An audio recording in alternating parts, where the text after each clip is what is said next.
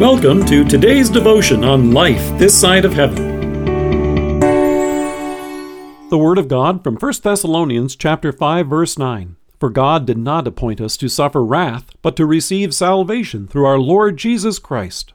Wrath. It's a word that seldom shows up in conversation. Simply defined, it means anger. Of course, it doesn't help that on the few occasions that it does show up in our culture, it's usually used in a way that seldom makes any sense. For example, think of how often it's used in reference to storms like hurricanes. Last week, an Associated Press headline read, South Florida feeling wrath of Eta. You can't help but think, wow, why was this hurricane so upset and what did the lower half of the peninsula do to tick it off?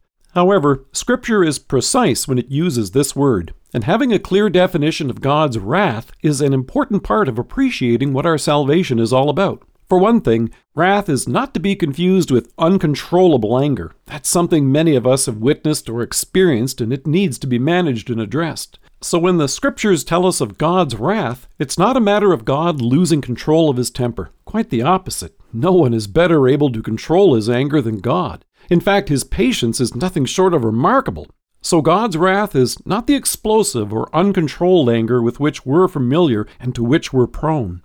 God's wrath is his righteous and holy indignation, and all that is unholy, wicked, and unrighteous, which will result in retribution. Paul gives us an example in Colossians when he writes, Put to death, therefore, whatever belongs to your earthly nature sexual immorality, impurity, lust, evil desires, and greed, which is idolatry. Because of these, the wrath of God is coming.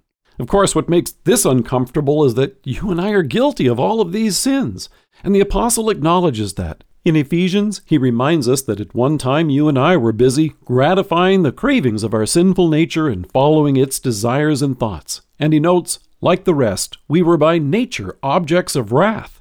When the Pharisees and Sadducees, who saw no need for repentance, came to watch John baptizing those who did, he cried out, You brood of vipers, who warned you to flee from the coming wrath? Those may sound like harsh words, but remember, he was sounding the alarm and warning them of something far worse than inclement weather. But John also had great news to announce as well. Here's what makes God's gift to us of a Savior so remarkable God has every right to be angry at us because of our sins. Injustice, the transgressions and sins of the world cannot go unpunished. And yet, in love, it's not his desire to want to bring down upon us the wrath and punishment that we so richly deserve. To accomplish our rescue, therefore, God sent His Son. Instead of raining down His wrath and punishment for sin upon you and me, He allowed it to come pouring down with full force on His own Son on the cross. That's what it means when Jesus took our sins upon Himself. And that's why Paul wrote, For God did not appoint us to suffer wrath, but to receive salvation through our Lord Jesus Christ. Jesus endured the full wrath of God in our place for us.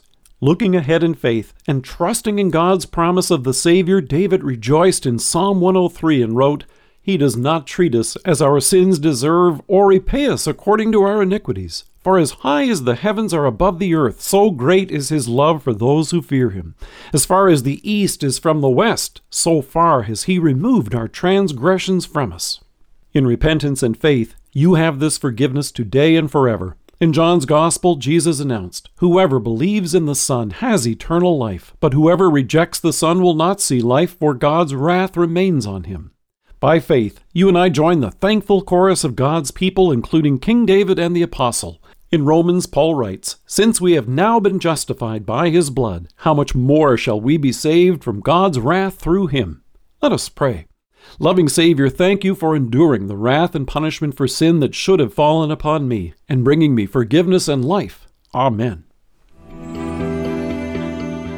Thank you for joining us. If you're listening to us by podcast or on Alexa, we invite you to browse the resources that are available on our site at lifethissideofheaven.org. God bless you and have a great day.